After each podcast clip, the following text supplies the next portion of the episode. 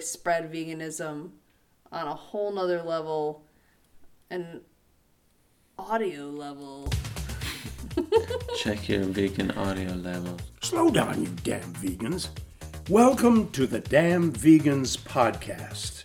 Beat the overwhelm by cooking smarter, not harder, in 2016. Get support right here from us at veganmario.com. You do all sorts of stuff that's way harder than this.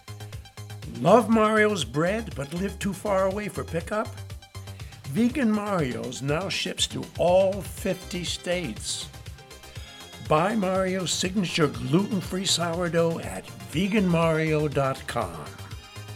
Locals, come on in for a nut free Nutella sandwich on gluten free sourdough and take a trip to Flavor Country. Scroll to the last couple of minutes of this podcast for a list of this week's specials at Vegan Mario's. Take this as a sign from the universe. Your belly is hungry for gluten free vegan food. Make it yourself or buy it from Mario. We're recording. Excellent. Thanks for joining us for the Damn Vegans Podcast, episode 002. I'm Amanda Congdon, and this is my co host, Mario Labrandi. Also known as. Vegan Mario. If you subscribe to our email list, which you can easily do at veganmario.com, you already have the reading list we're going to give you with this episode. We'll leave it in the link section below this audio post. And we have a special guest on the show today our three year old son, Winter. He said he wanted to be on the podcast, so here he is. So, Winter, what's it like to have been vegan since conception? Do you like your food that you eat? Yeah. What's your favorite thing to eat? Avo. Avo, avocado. Uh-huh. And uh, what did you have today so far to eat? Did you just eat some Brussels sprouts? I did. You did. And when you were with your Nona this morning, did you have any oranges?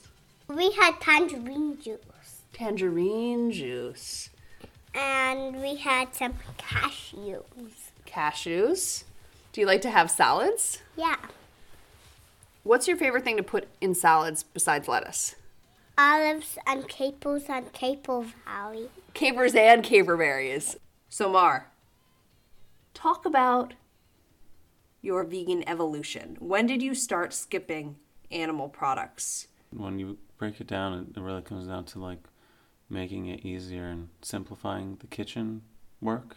It had to do with me not wanting to have to do the extra step of sanitizing and cleaning my workspace to that extent where you have to take out the bleach and bleach your cutting boards. I realized you didn't really have to do that with fruits and veggies. We didn't really think about that that's like a pig on our plate or like a cow. It was just that you didn't want to spend as much time in the kitchen preparing food, and preparing fruits and vegetables takes less time than preparing meat because of the elaborate bleaching involved of the tools.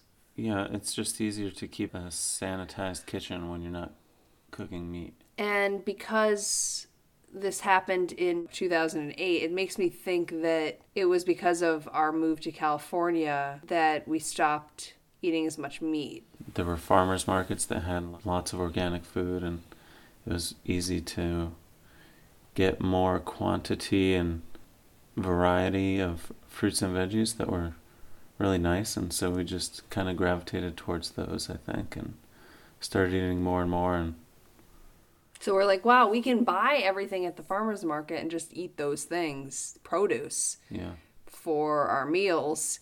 And then we're just like, oh, wow, it takes a lot less time to do this than to make meat dishes. And then there's a gap in my memory of what happened between when we started eating less meat and when we I realized I hadn't eaten meat for three weeks. I, I know that that happened in August 2008. And no, no, July 2008. And then it was like August when I was like, oh, I haven't eaten meat in a while. Let's not mm-hmm. tell anybody until we figure out whether or not we are vegetarian. Let's stay in the closet. I remember there was a transitionary period where we were still just eating like those veggie chicken style cutlets Quorn Q U R N. I think they're oh, called. Oh man. We're like eating. I was making like those things Parmesan style with Oh yeah, that was pretty good. in a, in our toaster oven. Remember? But those have like Those have a little bit of them, I think. eggs in them, I think. Yeah, and so there was a little transition period where we ate those. But when did we decide that we were vegetarian? I think it took like a little bit of courage in the beginning. For a while, I thought like maybe it wouldn't work. I wasn't sure it would work. You know, I learned in school, you got to eat your food pyramid. You got to have your. Yeah, let's I just mean, like cut like- out. It's like two whole whole. sections. It's like two whole. We were like cutting out two of the categories. They said were like the building blocks of good health. And so it took a while for me to figure it out, and then all the. That's kind of I think when all the research started and all the book reading and to verify that it was. And the book buying and reading a few chapters. I think it was just building up our knowledge base to feel confident. Well, and to answer the questions from people that were coming to yeah, us. exactly. Good hearted people just concerned for our well being. Well, I know my parents were concerned. And I had family and friends concerned as well. I took longer to go fully vegan than you did. I think we started the vegetarian thing at the same time, like summer 2008. And then I wasn't fully vegan until two summers later. I would occasionally have dairy and like trace dairy, I guess is what I would say. Mm-hmm. Like cupcakes and things like that. Oh, and I guess trace eggs too and cupcakes. The trace stuff, like the little bits, like when you're not actually going out and drinking a glass of cow's milk or something. Those Yeah. trace bits are some of the last things to go for a lot of people. Well, I think also there's a lot of people who think that if you're offered something, you're supposed to like just say, okay, thank you. a lot of people in Ojai are of a spiritual nature. They pride themselves on being good people, I guess. And so if somebody does offer you a gift or a present and you're vegan and it's non-vegan, how do you refuse it in a polite manner? Some people would say that there is no polite way to refuse a gift. Right. Yeah, I just, I refuse it. I mean, I do too. But that right there, I think, is what people object to about veganism. That's just like another one of those things that you just can't worry about it. I mean, if you're always worrying about, What other people think about you, then you're doomed. yeah. Let's just like keep moving in the vegan evolution. Yeah, so we were eating that like fake meat stuff for a while. For a few years. And then you got your pericarditis. Mm-hmm. And then we went raw, f- eating raw vegan for a while. For a year. I That was, raw for a year. I know that. That was around 2011. Pizza was the last, the last non-vegan thing. I have a tweet here. October 17th, 2009. My mom's birthday, also. I ate a pizza with cheese. I was non-vegan. Pizza is my weakness. I bow before you, pizza. So you quit cheese for some reason on my mom's birthday in 2009. Mm-hmm. and fill me in on the progression to full vegan. That was it. That was it. That was the last day. And what happened that day? I ate a slice of pizza, and then I had been doing some research about what is in the cheese, and So when you were eating the pizza, you were thinking like, "There's pus in this." Uh, I knew that it wasn't coming from a good place. in what way? Like in a cruelty way? Yeah, like energetically, it had a bad energy imprint on it that I was very aware of, and I was like eating it. Knowing about the pus, that there was a maximum pus count that could be in store bought milk. Like, okay, this amount of pus is allowed, but not over that amount. And that our numbers in America were higher. You could have more pus in America than other places, like Europe. That really drove it home for me when I learned about that. And that was just because one vegan decided to make a difference one day and talked to me about it was like hey you should do some research if you're vegetarian like do some research about what is really in milk. I was like oh okay. And then i did five seconds of research and i was like okay no um i'm done. I'm vegan. That's it. Hmm. i didn't even like delve into it. I like just very service level. It was over. And I've never turned back. Then I got pericarditis. Yeah. And we were like flying around the country trying to get me the best doctors. We went to the Cleveland Clinic and I just got put on like heavy doses of ibuprofen basically and for life like I was supposed to just be on it forever. So then we were looking for any possible solution that might help. And we turned to the internet. Right. And what did we find? A little googling here, a little googling there. Yeah, we were doing a lot of Googling. I remember we were desperate. We needed to find some solution, and we did find it. The internet came through. Thank you, internet. Yep, raw vegan. And then we read 80 10 10. Yeah, raw veganism. You found the 30 bananas a day community, Yeah. and I just started devouring the information that was available there. And there's an insane amount of information. Some of it can get pretty out there, but I mean, a lot of it is right on target in terms of what got me better. So the raw veganism worked. It worked within 12 days. I was off my meds. I didn't need any other assistance from any doctors. I felt great. I still feel great. I'm Still pericarditis free with no medication. My diet is gluten free vegan. High raw, gluten free vegan. Sounds delish. Sounds like I could get food at Vegan Mario's with no problem. Yeah, I ate a lot of avocados, a lot of dates, A lot of sprouted nuts. a lot of sprouted nuts, a lot of steamed Japanese sweet potatoes. Just plain delicious. They are good. I also like to eat little gems, which are these little tiny heads of lettuce, and I, I like to put my probiotic cashew cheese on them. That's pretty awesome. Mario will arrive at the farmer's market and just go and trade for a giant box of strawberries and eat the entire box. Two like pounds. two pounds of strawberries as a breakfast. People often think that I'm selling them, and then I'm like, no, that's my breakfast. All of those? Are you going to be okay? Twigs and berries and So you eat berries and bread and nuts. Okay. Great. and leaves.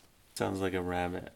rabbit food. it's all you eat. Damn vegans. And that's where you are now. So you came from being a meat eater only, I don't know, eight years ago to becoming vegetarian for a year or so. And then quickly vegan. quickly becoming vegan, then raw vegan, then high raw, gluten-free vegan is where you are now.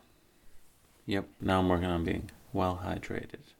That's awesome. I'm so all for that. Water is the lubrication of the entire system. It's the solution that all the chemical reactions take place in. So, Water break. just like an engine can't run without oil, An engine can't run without oil. Thank you for sharing your vegan evolution with us. Vegalution. I hope that it has inspired at least one person to go vegan. And I will now enter the void. this is the part where I read you our newsletter. Why is it called the void? Well, I guess because I can't imagine a more boring thing to do on a podcast than to read a newsletter, but I'm going to read it. I promise I'll put some personality into it. Cool. Not too loud. All right. Like yoga, veganism is a practice, not a destination. Over the holidays, I ate chicken eggs. This was not my intention. I ate a potato dish that I thought was made with Vegenaise, but came to find out it was made with regular mayo instead. After only one bite, I knew something was very wrong. It tasted like the food had turned or something. After seven and a half years of foregoing eggs, Am I no longer vegan after that one slip up? Of course I still am. But according to some vegans on the internet, I may not be. Mario and I are plugged into several vegan groups on Facebook where we keep our ears to the ground about the latest and greatest in the veggie sphere. Did you know the biggest digital vegan community in the world centers around comedy? Vegan Humor is a great place to commune with other vegans. It's not a Vegan 101 site, it's geared more towards the seasoned vegan, and there are 86,000 members and counting. Anyhow, one thing that often takes me aback is the time and energy people in these groups spend calling each other out on not being vegan enough. I mean, would you be friends with these people? Is this where the term militant vegan comes from? This kind of gotcha veganism gives the movement a bad rap. You have some vegan friends, right? No. People who are specifically seeking out vegan groups on the internet, unless they are straight up trolls just looking to cause a ruckus, are attempting to meet other vegans and educate themselves. They're there looking for support. And thankfully, plenty of helpful vegans populate these groups too. What's important are our intentions. Once we've eliminated dairy, eggs, fish, meat from our diets, we're plant based. Quite literally, our bodies are being actively composed of plant matter. Later, when we learn about the cruelty involved in silk, leather, down, and the wool industries, we're not buying those things anymore either. There might be a few remnants of our previously cruelty full or more likely cruelty ignorant life still waiting to be released from the backs of our closets. Heck, I recently found a long forgotten silk shirt of mine purchased circa 2007. My babysitter, who is the veganest vegan I know, says I can sell items like this if I want to, although we did talk about perhaps sticking to donations so we aren't profiting off of any animal's misfortune. I threw the shirt up for sale on a local resale Facebook group. Someone wants to buy it for $5. Who's wasting time and energy now? Prescription pills? Not vegan. Seeing eye dog? Not vegan. Drive a car? Make sure to get Michelin tires or another brand that uses veggie based stearic acid. Actually, there are a lot of vegan issues to consider before you buy a car. The longer I'm vegan, the more I realize how unvegan I really am. What if you ride in a friend's car and their car isn't vegan? That is, if you have any friends left after you become vegan, you know, ones that aren't in your computer. Are you going to ask your friend if her tires are vegan before you hop in? Yes. no, you're not. I say, hey, what kind of tires you got on that car? And sometimes they don't answer me. I say, sorry. Can't risk it. Give me a break. Even if you live in a mud hut, buy a natural spring, survive off twigs and berries, commute everywhere by foot, and make your own clothing out of grape leaves, I'm sure there would still be vegans out there, usually newer vegans, who would find something less than vegan about your lifestyle. Also, if you know a vegan who has a grape leaf based fashion line, please send them my way. That's someone I need to know. You've come a long way, vegan, or veganish one. As a little present, you're getting the Vegan Mario's resource guide. Have you read any of the books on it? Any you would add? Yeah, some days it feels like mo vegan, mo problems. Totally. Do you sometimes wish you could unknow the things you know? No. You're still on this path. You're still listening to this podcast. What you're doing, while maybe not the most convenient thing to do, is the right thing to do. Toodaloo, for now. Tune in next time when Mario speaks more quietly. What was that? I told you to talk louder. Did I talk louder? Now you're talking louder. I'm projecting my voice. Why don't you talk like that the whole time? Because it feels fake. It sounds good. It sounds inauthentic. It sounds perfect. It's called showmanship. Peace out. Keep eating that gluten free sourdough bread. All our love, Mario And Amanda. and Winter. Locals, come on in today and Saturday and allow Mario to exceed your expectations. 625 North Ventura Avenue in California's spectacular Ojai Valley. We've got beautiful specials for you today and tomorrow at the shop. I will now attempt to read the specials for Friday, January 29th and Saturday the 30th in a minute or less. First up, the savory green salad pizza, $16. And the sweet new Mario's nut free Nutella on sourdough, $6. Next, the standard. Sourdough pizza $14 and calzones $10. And you may have heard oh, Ojai loves golden milk. And ask about our golden nuggets. They're a super easy way to make this milk yourself. Now taking pre-orders for cold pressed juice as well. A half gallon of organic cold pressed greener juice, $48 BYOC, that's bring your own container, or $3 more if you need a jar. Did you know you can learn one on one with Mario right here in his kitchen in the Ojai Valley? Book a class and bring a few friends or family members. All ages are welcome and classes are held Tuesday and Thursday afternoons. Find out more at veganmario.com. See you next time. You damn vegans.